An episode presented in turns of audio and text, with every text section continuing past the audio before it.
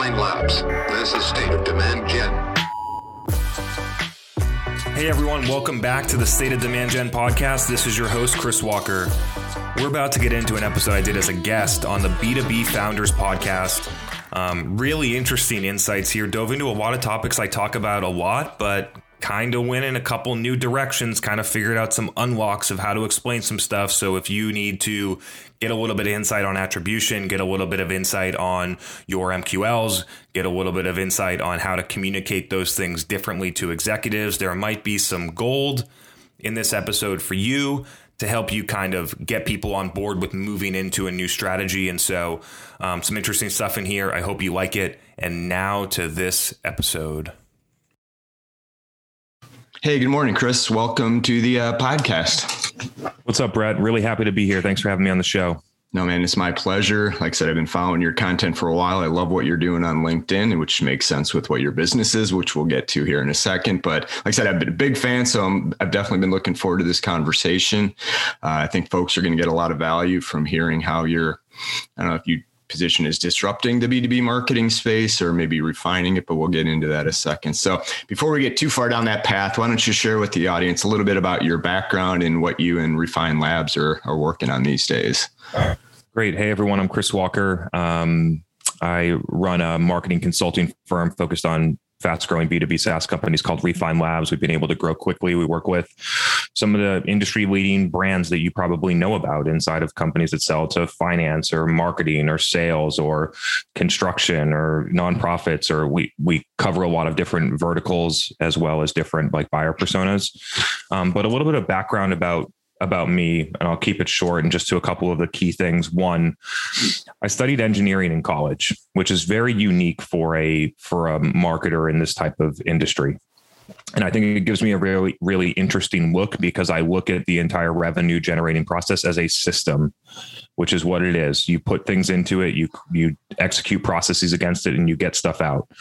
And so when you look at it like a full system, not siloed marketing, SDR, sales, customer success, and you look at it a full system, you start to see different things than if you just look at your specific part of the process. And so I think that's an advantage for me.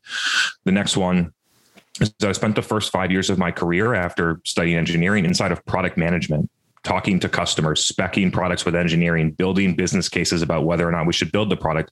How are we going to differentiate? How are we going to message? What are we going to roll out in a beta? What are we looking for? How are we going to survey people?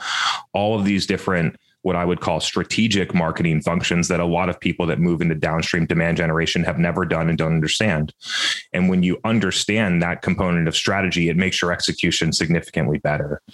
And so that's the second part. And then the the most recent like three to five years of my career before I started this company, I worked that did, did demand generation inside of venture funded companies. Um, and so when I did those things, I used my previous experience and I started to run the playbook. I would go onto the blogs and I would search and be like, how do I, you know, nurture prospects? And then HubSpot would give me some blog about their seven step email sequence. And then I would build it with great content and I would run it for six months and I measured the results. And I was like, wow, this stuff doesn't really work that well.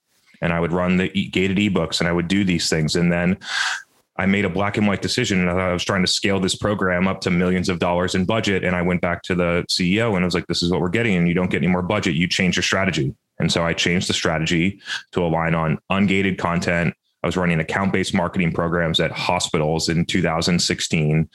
And through the next 18 months generated millions of dollars of revenue for that company and contrib- for marketing's contribution from zero to over 33% of total revenue was coming over that period of time, which drove the go- growth of the company and eventually IPO'd. There was one part of the story that I missed for people that I want to get in there is in, in the 2013 to 2016 timeframe, I started two e-commerce companies outside inside of my bedroom.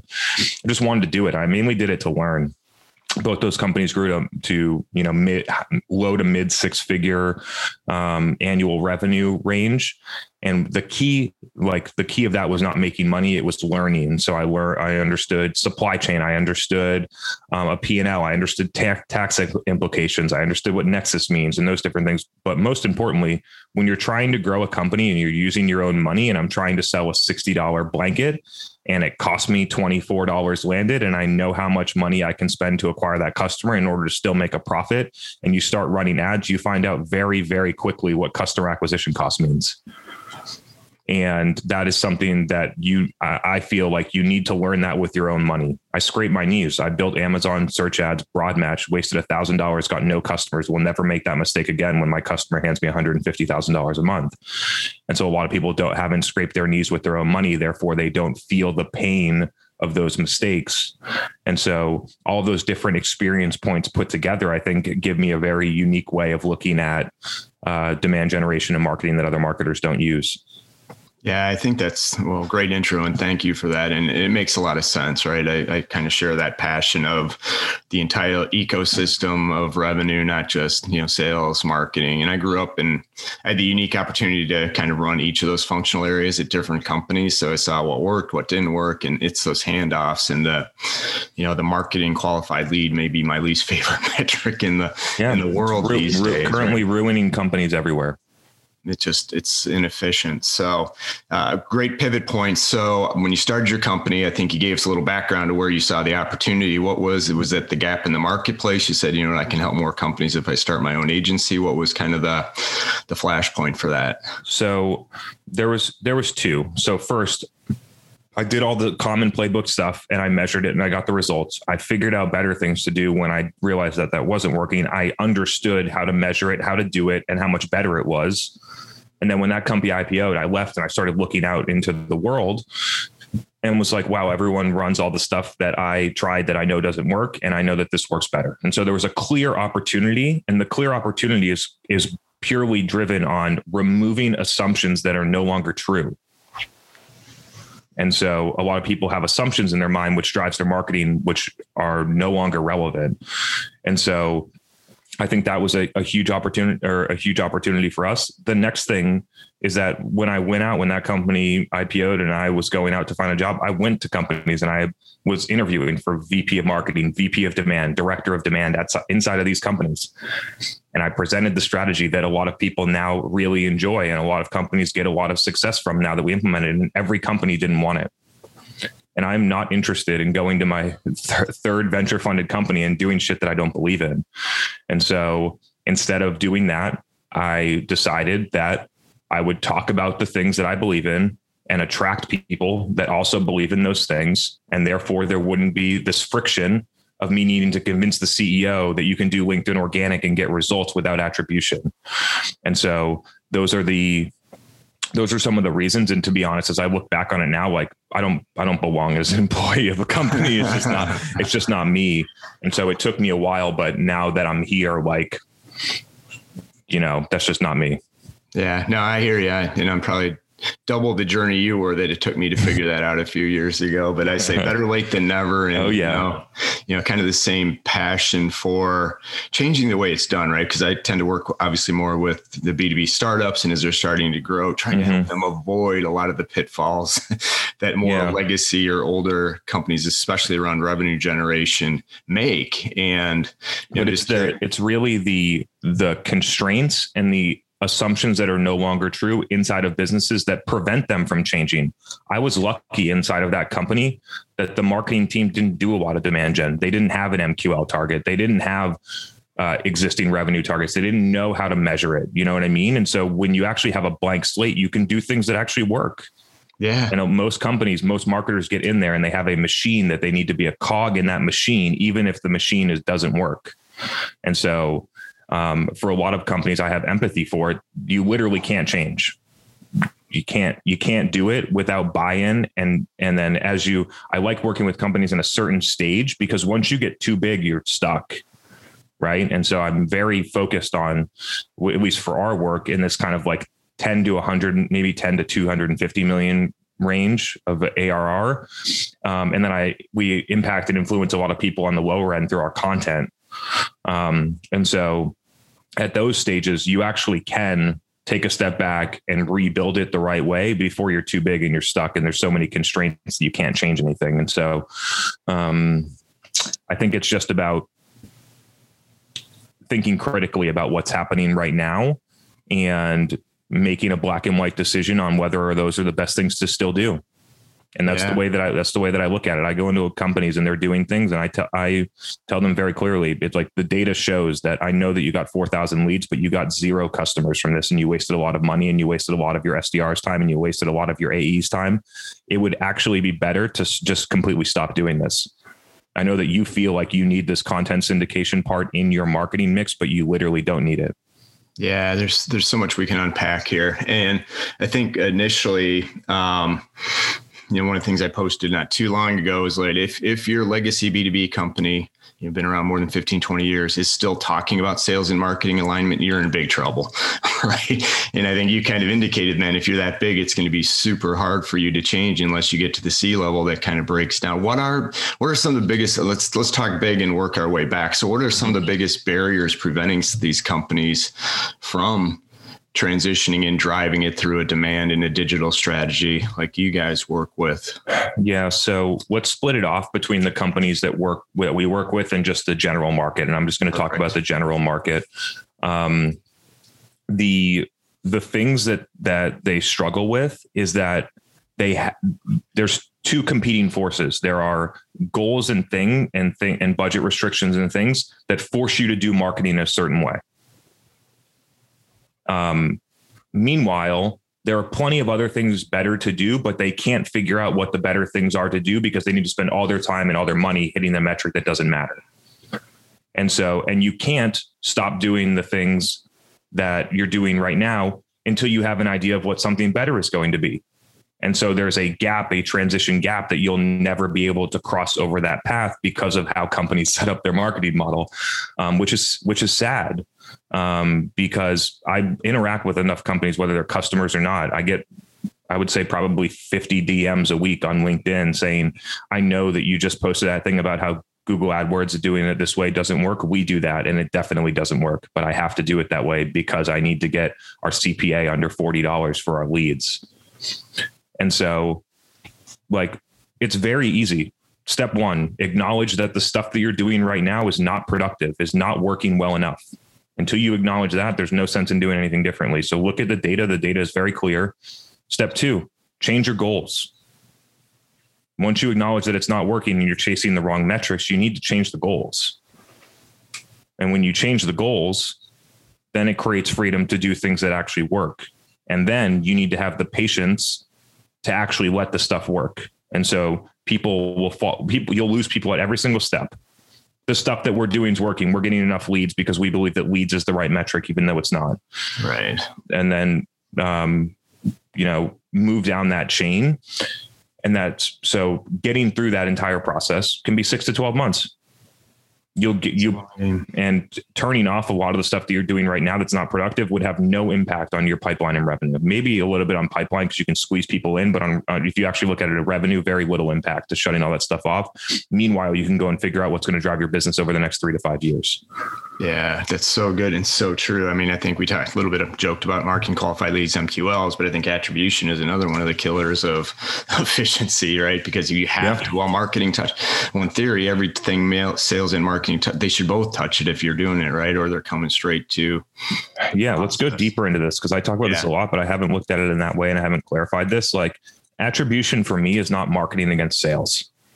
I talk about uh, like I talk about attribution inside of marketing channels, which is what ruins mark what ruins a lot of marketing. It's not about whether or not you can prove the people that are stuck trying to prove that their influenced marketing revenue did something are often not doing effective marketing and that's why they need to look at like this person clicked on my email and then nine months later they bought something. So therefore we could influence that revenue. And when people chase that type of stuff you're it's very obvious that the actual marketing that they're doing is not effective. But when you act the problem is this the that cfos and ceos have been brainwashed to think that you need attribution at the channel level.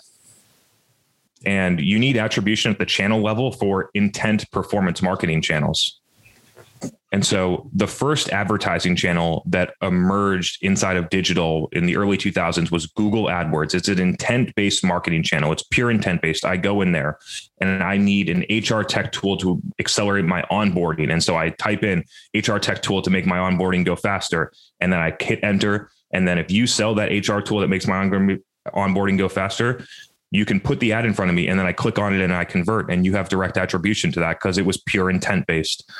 But the platforms that have emerged over the past decade LinkedIn, Twitter, Facebook, Instagram, Reddit, like those types of platforms are not intent based. I do not have intent to buy your HR tech tool when I'm on there. Even if you're trying to retarget me, there's no intent there. I did not log in to go there and buy your stuff. Right. And so because people have been uh, accustomed to measuring Google the way that it's that it's measured. Now they're trying to measure all of the social channels, which are very different platforms with very different intent levels and much just overall a different channel, and using them and measuring them just like Google, which is why it's completely broken.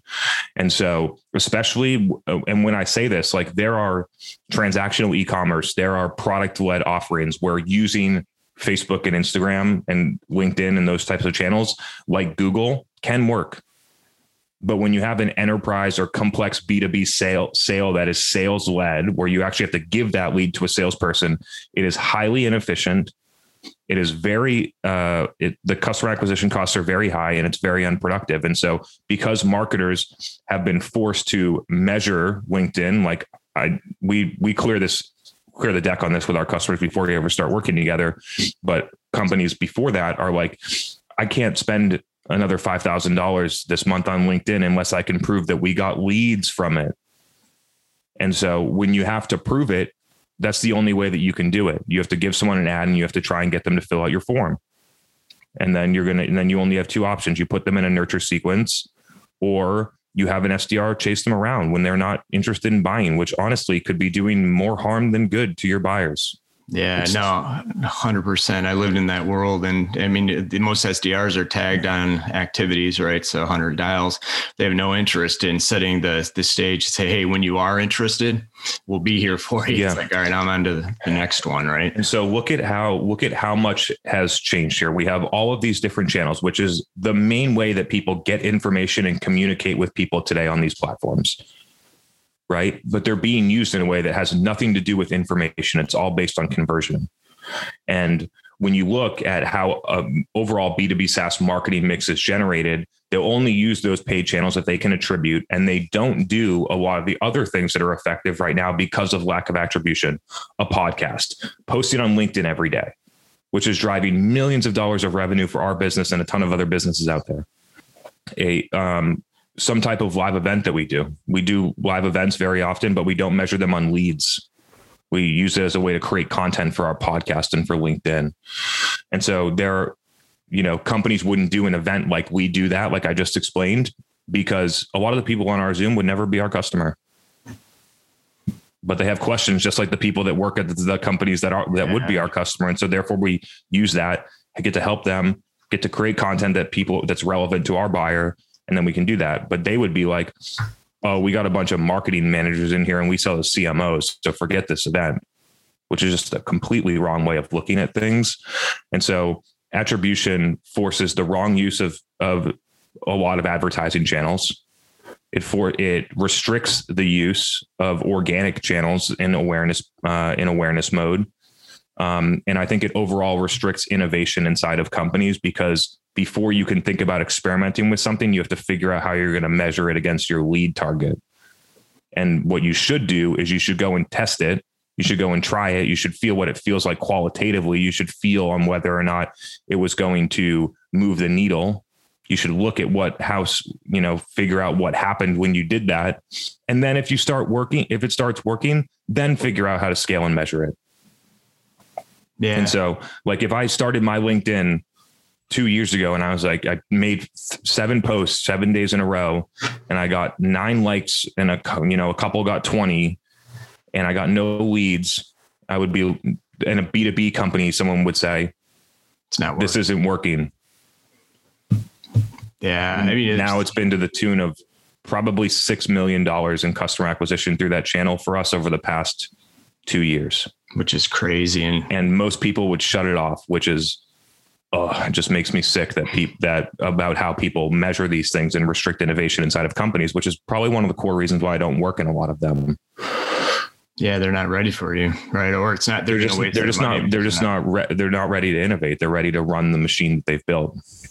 Do you see, I'm just curious your perspective on this kind of the return of the the chief revenue officer in the truest sense, where they own both sales, marketing, and customer success, so that you you eliminate some of those silos or traditional operating budgets. They're still going to have spend in each of them, but if you have one, as they say, one throat to choke, um, and yeah. you can spend those dollars across those channels, with, is are we seeing any I don't, just that? No, I, I don't understand how this solves the issue, right? In, okay. in, in practice, I don't see how this solves the issue, right? Because in, if without the CRO, the CEO is the stand-in chief revenue officer. True.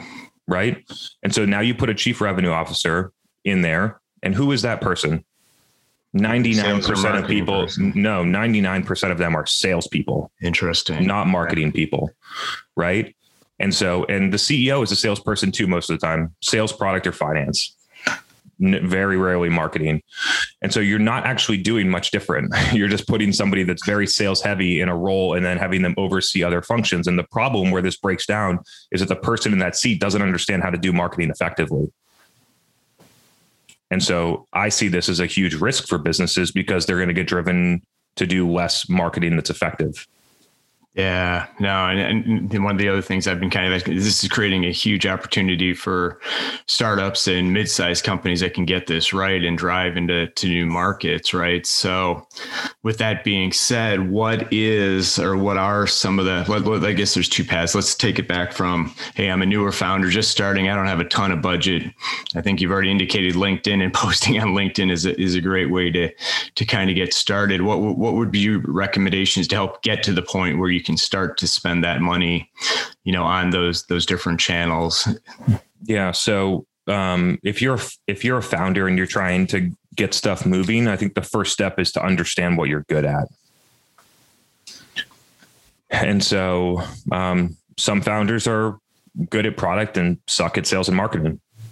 Some some founders are um, pretty good at sales and suck at other things like engineering or different stuff like that or whatever. It, doesn't really matter. It's just acknowledge what you're good at. When i started this company people told me to build a sales team and i looked at myself and i was like i'm a marketer I don't need a sales team. Right. right. And so it's figure out what what is what's going to work for you because if you're a product engineering person and you don't know how to communicate with people and you don't understand how to use social networks or create content, you're going to be spinning your wheels and most likely be unsuccessful for a period of time. And so start with what do you think that you're good at and then start to build from there. I think that the the ideal process for a founder to to build their company to 5 million ARR or whenever they decide to raise money or different things like that is that the founder needs to start selling a couple deals initially. The founder needs to sell the the deals in. I think that the big mistake the companies make is the founder builds a product raises $3 million hires a vp of sales with no product market fit no marketing no brand and that person and then you have an expensive vp of sales that's set up to fail. Right? Yeah. and so instead founder sells deals you understand you get a very clear sense about product market fit. You get to talk to customers. You get feedback very quickly. Um, and then you prove to yourself that the market actually accepts your product and wants it. And when that starts to happen i think that you add a vp of marketing first a good one because you can swing and miss on this badly. And so a vp of marketing that can that can build the brand build a um, like marketing messaging around it have a website that's going generate leads the founder continues to sell into those deals, probably to a million ARR. And then you bring up, you know, whatever it is, one, two, three million ARR. Then you bring in a VP of sales when you have a validated product market fit, targeting, and lead engine. Yeah, it makes sense because one of the things that I've learned through the process, you know, I did some early research that showed, you know, two of the early thresholds is a million dollars in revenue. Less than 10% of the companies get there, and then less than 1% actually get to 10 million. And then going through this process, interviewing founders that, you know, it took them three years, five years, 10 years to break through the 10 million mark. Every one of them said, well, it's not really a million dollars. It's when I couldn't sell into my network anymore. I yeah. couldn't figure out how to reach and grow beyond the people I knew. And guess what? Some of the founders found out, figured it out, and many of them did not, and they either got burned I recognize, out, out of cash or whatever that. I recognize that when I had three customers. It's like if you if you want to grow to grow a business, you need to have a scalable acquisition model. And just in my view, the most scalable, effective, cost efficient acquisition model in business today is content marketing with effective distribution on social channels number one, it's the cost of doing business these days, right? And if you don't do it well, it's it's just a cost, right? No. Yeah. The problem is that people don't people look at a lot of things as a cost of doing business. Taxes, uh, even like SDRs for a lot of companies, is a cost of doing business.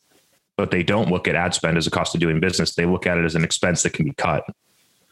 And so I think that there's, for whatever reason, pe- executives have accepted certain things that they need to do or they need to spend money or they should have in their company. And they scrutinize things that they don't understand or don't know, like building a, having a videographer on staff to create content with you, building a set to have a show that you publish once a week that goes live on LinkedIn to have a podcast that people want to listen to that talks about the changes in your industry or your for your persona. Companies scrutinize all of those things. Meanwhile, because they can measure how many dials got made by the SDRs, they and they've just accepted that that is the way the cost of doing business, and I think that deserves to be challenged. Um, and so, those are some of the things that I see.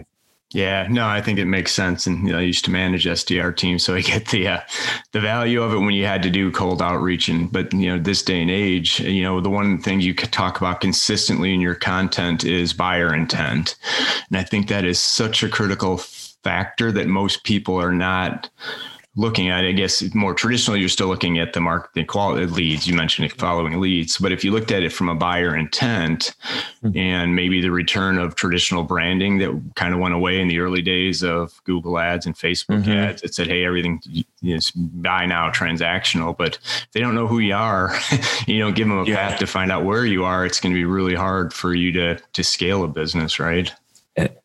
I've been calling it buyer intent because people understand what I mean, but this is really just having an empathy for your customer. Right. Like I figured this stuff out when I would go into sales meetings in 2016 from a to a cold meeting with a rep and I would sit in there and just I would listen for 45 minutes and I would understand what it felt like in a cold meeting. And then I would go into one where somebody said, Hey, could you have your sales rep come over here and show me this product? I'm really interested. Somebody at another facility down the road told me that it was really good. And then you go and sit in that meeting, you understand how different it is.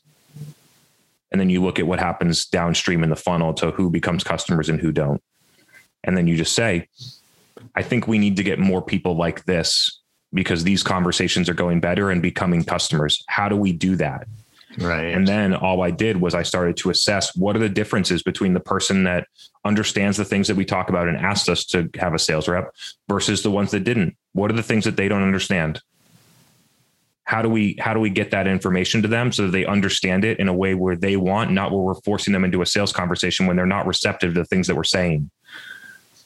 And so that was the that was the difference and then one of the things that i did to help a company back in 2016 now i just i needed data to give to the executive team back then and it's just obvious to me now um, is we did a survey across we were selling into hospitals we did a survey across all these different hospitals with our target persona director of respiratory therapy of and both at a even split of customers and non-customers with specific demographics of what hospital size and different filters. We could slice and dice it in a lot of different ways. And the survey was about how they purchase respiratory technology, which there's a large category, right? There's a whole department right. around this exact thing.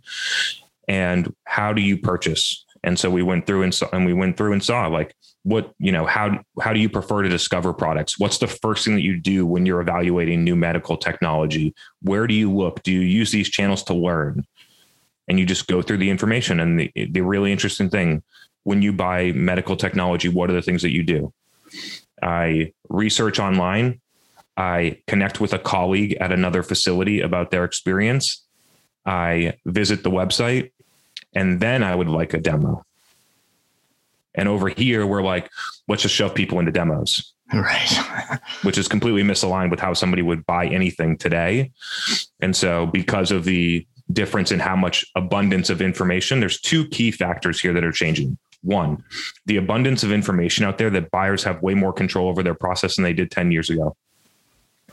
A ma- major shift in who has the power inside of a buying process. The second one is the complete shift in in the ability to communicate of word of mouth between people that are peers. It is a massive insight for people. And so in 2008 when you wanted to buy a software product, it was much harder to get feedback from other people that used the product. There were not review sites.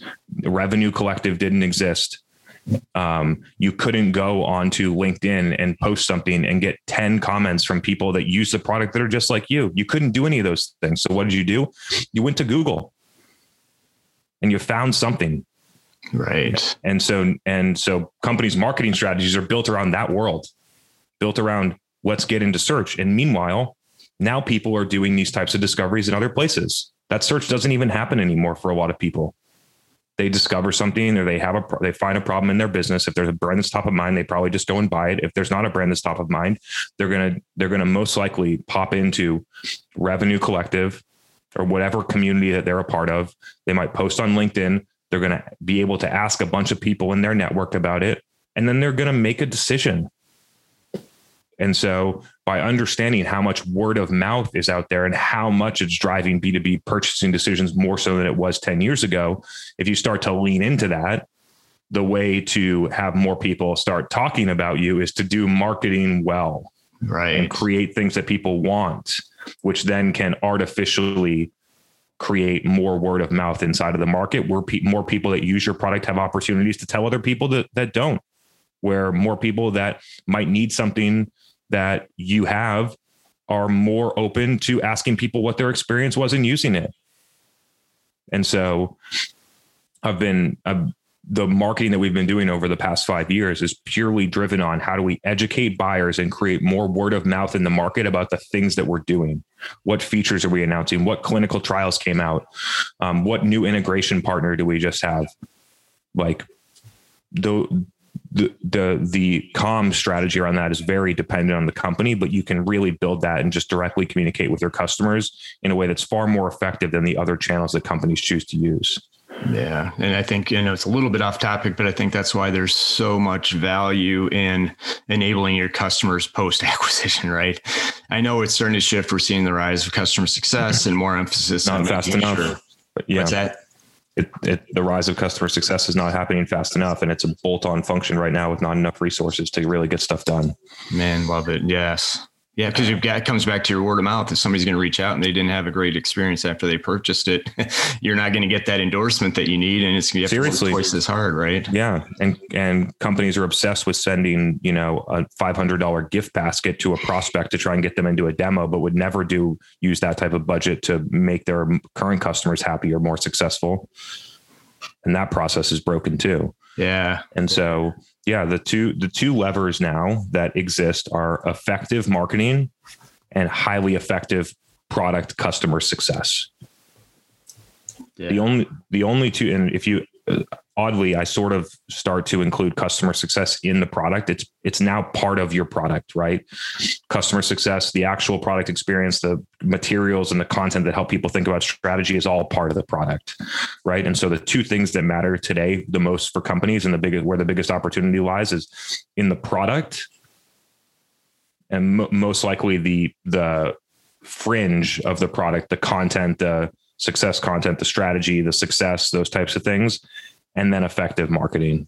And everyone is too busy doing one to one, hand to hand combat sales. Yeah, hundred percent right. And well, not to tell you your own business, but yeah, no, I, am seeing the exact same things and trying to avoid, you know, kind of that process. I interviewed the uh, founder of Penji the other day, and you know, they did, kind of turned around, you know, graphic design services. It's a mm-hmm. you know a subscription basically now for for what he knows is can be viewed as commodity based type product. They know they do good work, but they built customers' experience and success into their model, knowing that that was what was going to help differentiate the product. But to your point, yes, it's it's still few and far between of the the companies that that do that. And curious on another question because you had mentioned kind of the uh, the awareness, and you know when I look at potential target customers, right? There's folks that know you know they have a problem you know all day every day how do you get those folks signed up? But then there's kind of an a and a b that folks know they have the problem but don't know you. Then on the flip side know you but don't know they have a problem. So is are you always balancing the combination of awareness and education or do you have something that you prioritize with the accounts or, or companies you work with to you know go first? Here here's the one two yeah. three things we need to to do first? Education and awareness are the same thing. Okay. Right? So by executing proper education through content you create awareness. Right? Because people see my videos enough and they read right in my the profile of my thing or right in this headline on linkedin inside of the feed ceo at refine labs and they see that thing every day. And it says b2b growth marketing and revenue operations. And they're like oh because that company does this and then they see the content and they understand what we believe in and it builds credibility and it creates awareness and so um, i don't see those as two things differently and i've been talking about a concept recently which is that if you have a differentiated product that is messaged appropriately and targeted appropriately and you build a above the funnel content strategy that's based on education inside of social channels where you demonstrate expertise and drive your narrative that you actually need nothing in the middle. We spend no time in the middle of the funnel. Interesting. That makes sense. And we just yeah. do this work. More people know about us. They go to our website. We're highly differentiated. We have so much credibility because of the content that we put out, which is unique, thought provoking, and and more effective than what's happening today. And they convert. Yeah. And most companies are trying to think about how the people fit into the stage five of their buyer journey, um, and completely miss on people actually like consuming the content and getting value out of it. And so, um, I don't. I when executed properly, I actually don't see that, them to be different. That's awesome. No, it makes perfect sense. And I, I, think you're right. There's still folks trying to pigeonhole people into functions with the, the buyer's journey or the sales enablement process and not looking at it from outside in. And if you flip it over, you know, you're true, you may not need true salespeople. You need folks that, you know, can solve problems and help you facilitate the process as they go through it, which again is radically different. And if, you know, a lot of the folks I work with spent 10 years in corporate, they saw how I say it worked how they were doing it within that organization and trying to break down those that old mindset is maybe the biggest challenge for B2B marketers today, right? Yeah, and I like I'm it's interesting because now that the business has attention and is growing at a certain rate, I can go and compare ourselves to growth rate of companies that are series A that just raised 5 million dollars and we grow faster than them. We've raised no money. We spend very little on advertising. We do no outbound sales, and the only person that sells stuff is me. And the sales, I wouldn't even call it sales. You know what I mean? Right. and so, like, uh, just because I can see it in our business, the the impact that it has, and if you look back and you're like two years ago, if we built, if we raised money and we built a team of five SDRs and account executives, we would be smaller, less differentiated, higher churn rates, way lower growth rate, way lower long term upside. Yeah. And less profitable. and, right. and definitely less profitable. And so those are the like it's it's it's just fascinating to see. And I'm really interested when this company continues to grow and we can look back at a 10 or a 20 million dollar revenue mark and look back and be like, this is the new way to grow. Like I'm, it's oddly starting to do it, and we do it with a lot of marketing. Like our marketing that we do for ourselves is to show companies what they should be doing, just model the behavior that they should be doing, and odd like it's a very effective in changing behavior. And so, in the future, it's going to be showing companies how you can grow a business without doing all of the wrong things or doing a lot of the outdated things. Um, so that's the vision. Yeah, no, I think it makes a lot of sense. And I know we're starting to run low on time and I want to be respectful of your time, but I do have one more question until I get to my final question. All right. Which is around, you know, thinking about, you know, the future of, of the modern company. Oh, no, I was going, I wanted to say, I know you work a lot with SaaS, but mm-hmm isn't this relevant for just about any type of B2B company that's out there to, to think maybe there's some nuances and some differences, but holistically, if you're looking at approach of go to market, mm-hmm. isn't your blueprint going to translate into all businesses? So I, I built this mod, med, uh, I built this model in med, med tech. Okay. And so we were selling into hospitals a hardware physical product. However, it was a capital purchase with a high cost of switching in an innovative product that had a recurring revenue model of disposables after afterwards. It was also a land and expand play where customer acquisition was very important. Customer acquisition success then drives 10 to 50x additional revenue long term through expansion right and so the acquisition part was the most was the most challenging and when we actually when i actually looked at the data the company didn't look at the distinguish the differences between net new and expansion revenue and so we were growing expansion revenue really quickly and we were not growing net new acquisition very quickly at all. And it was being masked because of the expansion revenue. And eventually that train's going to run out of run out of runway. You got to figure out how to get new customers so that you can go and expand them and build your recurring revenue model. And so this can definitely work for a lot of companies. I think that it works the best for companies that have complex sales with an actual sales team um, and a model that is driven on on customer acquisition, which is everyone, right? right. Which is which is which is essentially everyone. Um, the recurring revenue model helps mainly on the mindset standpoint. Um, because they think about it in customer acquisition costs, not in terms of gross margin, um, which is an interesting perspective. A lot of hardware companies don't think about, they think about marketing about how it eats into their margin, not about how it lowers their customer acquisition costs, which is fascinating. Um, and so, yeah, we work with mainly SaaS companies right now because honestly, they're the people that see the most value in it. They're the people that want it the most. And smart marketer will build their company around targeting an ICP that wants it the most, right? Like we could go, I've tried to go and say, like, go to this company and say, Hey, we built it for this company in 2016.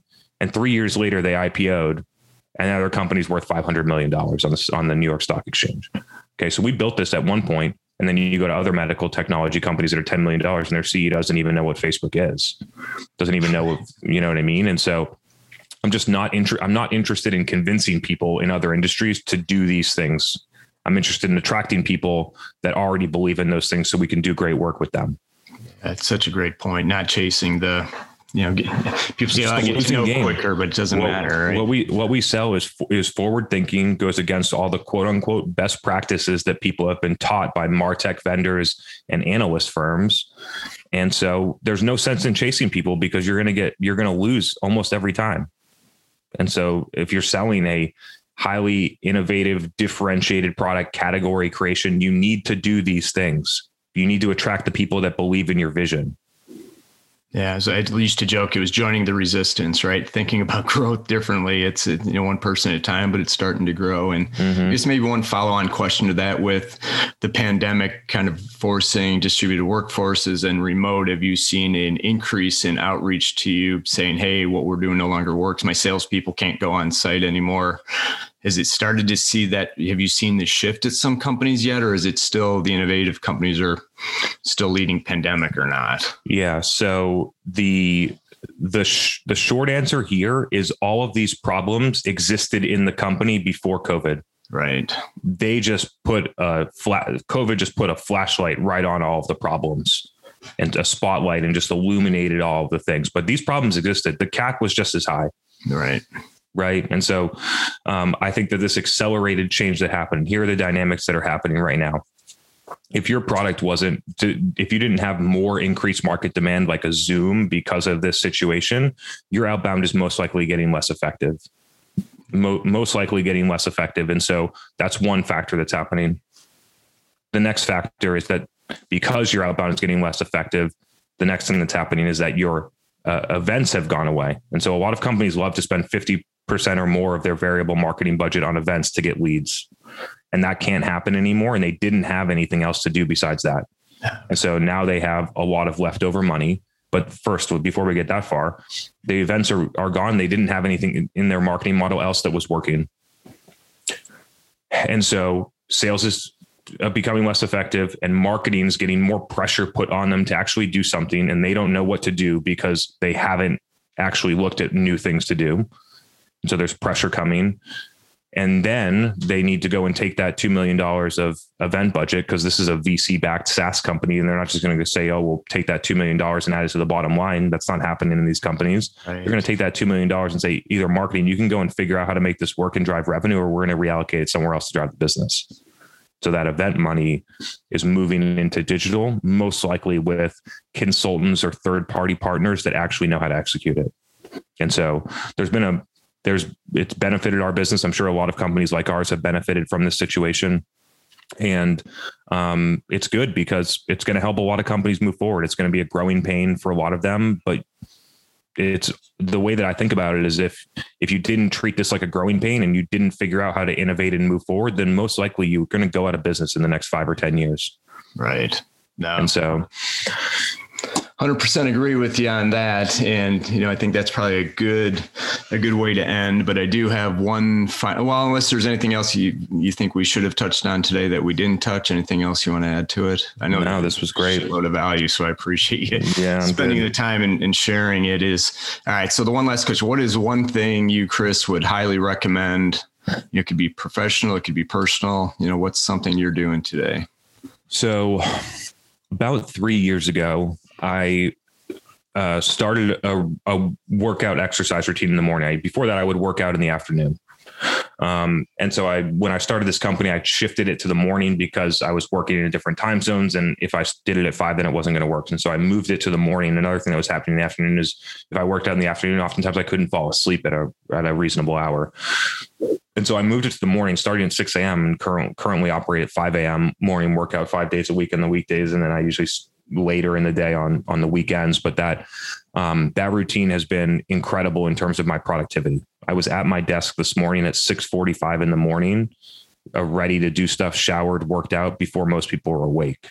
Right. Um, and so for people that are trying to maximize productivity uh, and also um, you know s- squeeze a lot out of the things that they're doing. I believe that my ideas and the way my attitude and the way that i approach the world is also a lot better. And so it's not necessarily like a huge marketing insight but it's been a life-changing insight for me. I've been doing it for three years. And so um, would highly recommend you know get up move your body relax do do those things build in a routine in the morning to get you fired up to to go and execute yeah. So you're saying don't lead with coffee. Actually, it's been four. It's been four days of no coffee for me. I'm a. I'm historically a very big coffee drinker, for lack of a better way to say it. Um, and I'm trying. I'm trying to cut it out. So it's been four days. I'm on uh, green tea, and so far so good. A lot easier than what I initially thought. Yeah. Any withdrawals? I think I would have. No, I've actually been fine. That's awesome. Yeah, I think that's such good advice. I had I was a morning workout, then kind of shifted it to midday. But to your point, the midday gets away from you, and I'm not getting the. That's my next step. I like the morning, the content creation in the morning, but I, I need to bring the the workout back. Mm-hmm. So bring it back. Exactly. And, and, like I mentioned earlier, you have got some really good content. A follow on LinkedIn is is a must listen to if you're looking to about growing a B2B company. I don't care if you're sales or marketing, wherever it is, you know, pay attention to what you're writing. And podcast you've got. So, you know, folks do want to learn more about you. What what what other channels should we be? Yeah, I mean, we're getting incredible. We're close to 10,000 subscribers. I think we might have passed that in the past couple weeks. Like the podcast is really helping a lot of people. I get messages all the time from people people, new promotion, started their own business, got a bet, way better job, moved from sales into marketing. Like so many awesome stories that makes me happy. And so I would encourage you to check it out. It's called State of Demand Gen, um, available on Apple or Spotify. We publish three episodes a week um, featuring people from a lot of different areas, recruiting, um, uh, like live Q and A's, events, people that work inside of the CMOs of B two B SaaS companies, um, salespeople. So there's a lot of lot of good variety of content in there, but it's rooted in how do you drive market demand to grow your company. Yeah, which every B2B company needs. So again, mm-hmm. I highly encourage you to check all of it out. And I'll put all this in the show notes for easy link for folks. And, you know, Chris, I really appreciate you taking the time today. I've been passionate about getting people to think differently about this.